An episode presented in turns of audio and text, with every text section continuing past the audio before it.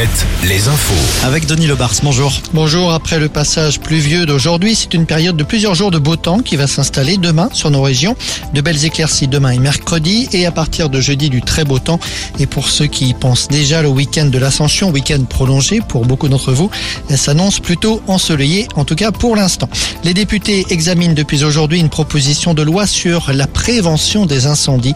Le texte prévoit une série de mesures avec pour objectif bien sûr d'éviter les feux à répétition, tels que ceux qu'on a connus l'été dernier, notamment en Gironde, en Charente et dans le Maine-et-Loire.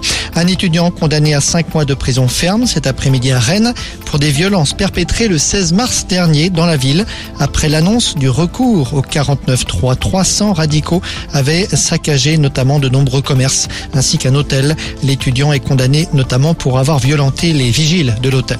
Appelez le 15 avant de vous rendre aux urgences. Cela pourrait devenir obligatoire, affirme aujourd'hui François Braun, le ministre de la Santé. C'est un dispositif qui, rappelons-le, existe déjà dans les hôpitaux où les urgences sont en tension, notamment dans les petites villes. Le ministre souhaite que ce principe soit donc généralisé. Ceci afin, bien sûr, d'éviter le recours systématique aux urgences. Dans les hôpitaux toujours, le retour aujourd'hui des personnels de santé qui avaient refusé de se faire vacciner. Ils avaient été suspendus. Cela représente une faible part des effectifs.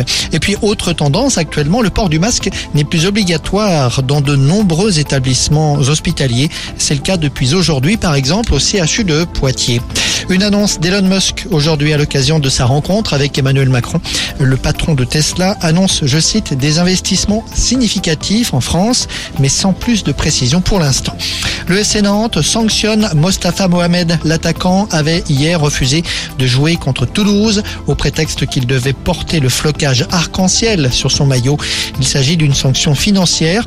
Le club, qui n'en précise pas le montant, indique que la somme sera reversée à l'association SOS Homophobie. Voilà pour l'info. Bonne fin de journée sur Alouette. Merci Denis.